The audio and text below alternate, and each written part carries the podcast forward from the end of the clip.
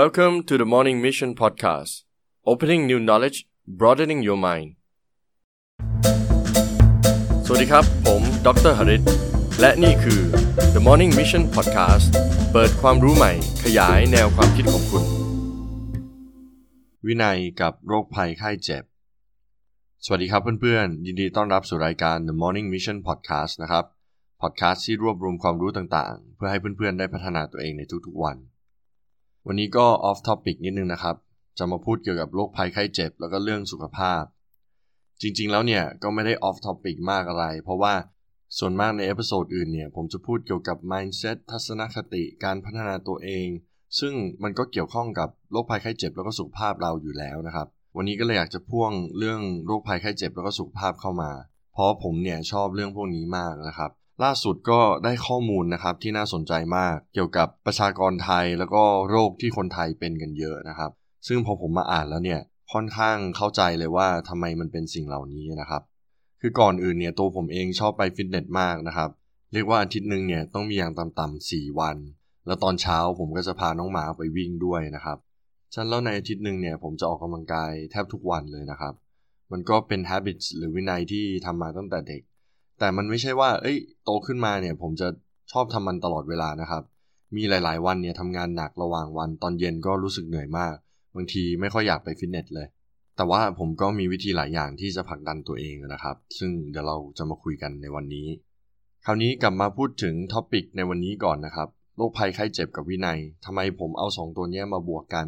เพราะว่าจากสถิติที่ผมดูเนี่ย เกี่ยวกับคนไทยเนี่ย โรคที่เป็นมากที่สุดนะครับ แล้วก็ มีการเปลี่ยนแปลงมากที่สุดคือช่วง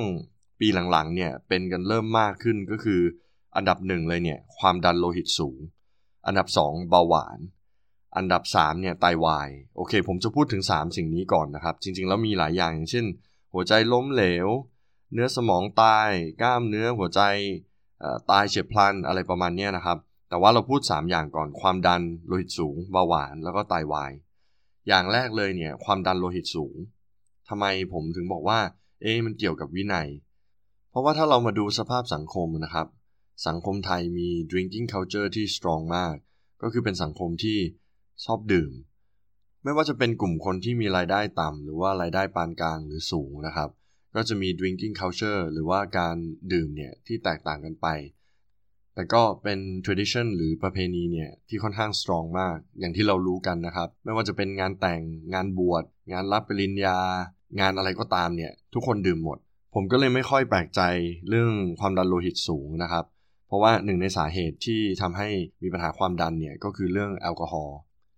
คือผมจำได้เลยตอนที่ผมอยู่เมืองนอกนะครับ เรียนมหาวิทยาลัยเนี่ย เราจะมีการออกไปดื่มอยู่ ซึ่งส่วนมากก็จะเป็นวีคเอนส์นะครับ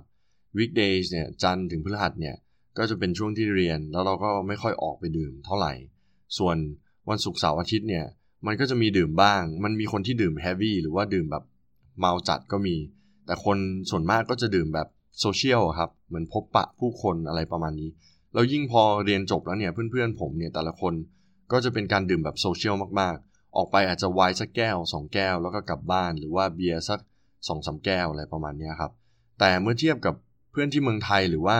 ระบบโซเชียลที่เมืองไทยแล้วเนี่ย โดยเฉพาะช่วงมหาวิทยาลัย ผมจำได้ว่า มันจะมีการออกไปเที่ยวบ่อยมาก แม้แต่จันทร์อังคารพุธศุกร์บางทีออกไปนั่งดื่ม แล้วมันจะมีอารมณ์ที่แบบต้องดื่มให้เมา ถ้าไม่เมาไม่กลับอะไรประมาณนี้นะครับ ซึ่งเป็นสิ่งที่ไม่ค่อยดีเท่าไหร่นะครับวัยรุ่นก็มีปัญหาตรงนี้ ส่วนคนที่มีรายได้น้อยเนี่ยเราสังเกตเนี่ยบางที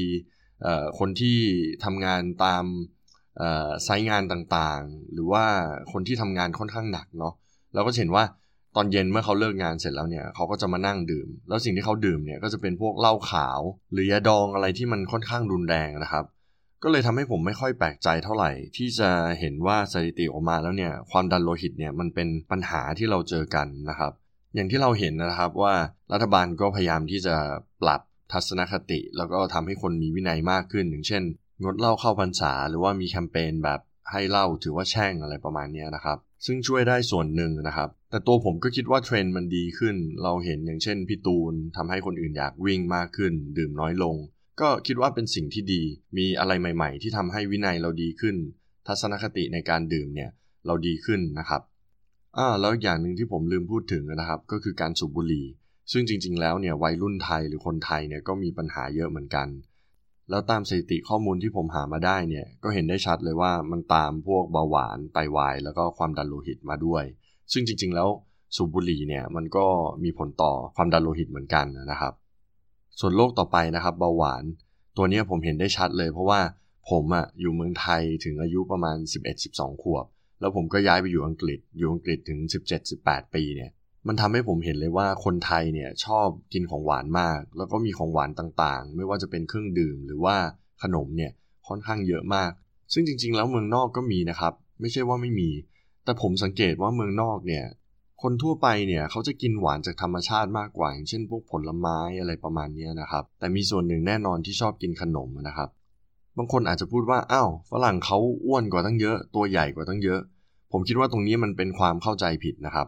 เรื่องเบาหวานเนี่ยไม่เกี่ยวกับอ้วนหรือผอมนะครับ เกี่ยวกับ sugar intake หรือ sweet intake มากกว่านะครับ ซึ่งคนที่กินหวานบ่อยๆ เนี่ยก็จะมีความเสี่ยงมากกว่านะครับ ช่วงสองสมปีที่ผ่านมานะครับ เราก็จะเห็นได้ชัดว่ามันจะมี food trend ที่ทำให้เด็กเนี่ยมีความเสี่ยงต่อการเป็นเบาหวาน อย่างเช่น ล่าสุดเราก็เห็นว่ามีบับเบิลทีหรือว่าชานมไข่มุกนะครับ ซึ่งผมเห็นรุ่นน้องบางคนเนี่ยหรือเพื่อนบางคนเนี่ยดื่มทุกวันเลยนะครับ ทั้งๆทที่เรารู้ว่าในนั้นเนี่ยมันมีน้ำตาลเยอะมากเลย ผมไม่แน่ใจว่าเคยอ่านมาจากไหนนะครับ แต่ว่ามีนักวิทยาศาสตร์อาหารเนี่ยเคยเอาชานมไข่มุกยี่ห้อต่างๆนะครับมาตรวจสอบดู แล้วเขาก็ค้นพบว่าในหนึ่งแก้วเนี่ยบางทีมีน้ำตาล 20-30 ช้อนเลยนะครับ อันตรายมากๆ คราวนี้มันเกี่ยวอะไรกับวินัยของเรานะครับ ผมสังเกตได้เลยนะครับ พนักงานของผมหรือว่ารุ่นน้องหรือนักศึกษาเนี่ยเวลารู้สึกร้อนๆเหนื่อยๆเนี่ยเราก็อยากจะกินอะไรเย็นๆสดชื่นใช่ไหมครับเราก็เลยไปซื้อพวก กาแฟเย็น ชานมไข่มุก หรืออะไรก็ได้ที่มันหวานมากๆ ซึ่งมันเป็นการแก้ปัญหาแบบทันที เรารู้สึกดีทันทีเลยนะครับ แต่ผลลัพธ์ที่ตามมาในระยะยาวเนี่ย เรามักไม่คิดถึงมันนะครับ ไม่ว่าจะเป็นโรคภัยไข้เจ็บ หรือว่าอ้วนหุ่นไม่ดีนะครับ เราก็รู้กันดี ประเด็นหลักๆ เนี่ยที่เราต้องเข้าใจคือเราต้อง balance ระหว่าง สิ่งที่จะทำให้เรา happy ตอนนี้ กับสิ่งที่จะทำให้เราhappy ในอนาคตยกตัวอย่างง่ายๆเนี่ยเราหาเงินได้คุณพ่อคุณแม่ให้เงินมาเนี่ย เราสามารถใช้ได้เลย happy ตอนนี้เลย แต่เราจะมีปัญหาในอนาคตแน่ๆ อย่างเช่น ได้รับเงินมาต่อเดือนนะครับสามสี่พันแล้วในอาทิตย์แรกเนี่ยเราไปกินชาบูออกไปเที่ยวกับเพื่อน อาทิตย์หลังๆมาเนี่ยต้องกินมาม่ามันก็คือปัญหาใช่ไหมครับ เหมือนกันถ้าเรารู้สึกร้อนตอนนี้ อยากดื่มอะไรเย็นๆตอนนี้ พอซื้อปุ๊บกินปุ๊บหวาน happy ปุ๊บแต่ปัญหาที่จะเกิดขึ้นในอนาคตหุ่นไม่ดีโรคภัยไข้เจ็บเนี่ยเราไม่คิดถึงตรงนั้น ก็อยากย้อนกลับมานิดนึงนะครับ ที่ผมเล่าตอนแรกว่าอาทิตย์หนึ่งเนี่ยผมจะไปฟิตเนสประมาณอาทิตย์ละ4-5 วัน แล้วผมก็ต้องยอมรับว่าผมไม่ได้อยากไปฟิตเนสทุกวันนะครับ บางวันทำงานหนักๆเนี่ยตอนเย็นก็อยากนั่งเฉยๆ ออกไปกินข้าวออกไปกินชาบูเหมือนคนอื่นนะครับ แต่ผมก็จะใช้ trick นี้แหละครับ ผมจะ compare หรือเปรียบเทียบระหว่างสิ่งที่เราจะได้ตอนนี้และสิ่งที่เราจะได้ในอนาคต ผมก็จะบอกกับตัวเองว่า เฮ้ย ถ้าไม่ไปตอนนี้นะ เออ ก็โอเค แฮปปี้ตอนนี้นะ แต่เราจะมารู้สึกผิดทีหลัง แล้วก็หุ่นเราจะมาแย่ทีหลัง